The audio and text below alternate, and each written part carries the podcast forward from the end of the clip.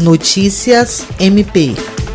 O Ministério Público do Estado do Acre e o Ministério Público Federal se reuniram na manhã desta segunda-feira por meio de videoconferência com representantes da Secretaria Municipal de Saúde de Rio Branco, Ministério da Saúde e Programa Nacional de Imunizações para discutir a definição de critérios para vacinação de trabalhadores de saúde contra a covid dezenove na capital. O promotor de justiça titular da primeira Promotoria Especializada de Saúde do M P A C, Gláucio Oshiro, e o representante do M P F, procurador da República Lucas Dias, ressaltaram ao secretário municipal de saúde, Frank Lima, a necessidade de maior transparência e critérios mais claros sobre a priorização de determinadas categorias na aplicação das vacinas pelo município. O promotor Gláucio Oshiro reforçou que, conforme o Plano Nacional de Operacionalização da Vacina contra a covid dezenove, a categoria profissionais de saúde é muito abrangente, incluindo diversas classes não inseridas no Cadastro Nacional de Estabelecimentos de Saúde, que serviu como base para que o Ministério da Saúde verificasse o quantitativo de doses a serem distribuídas aos estados.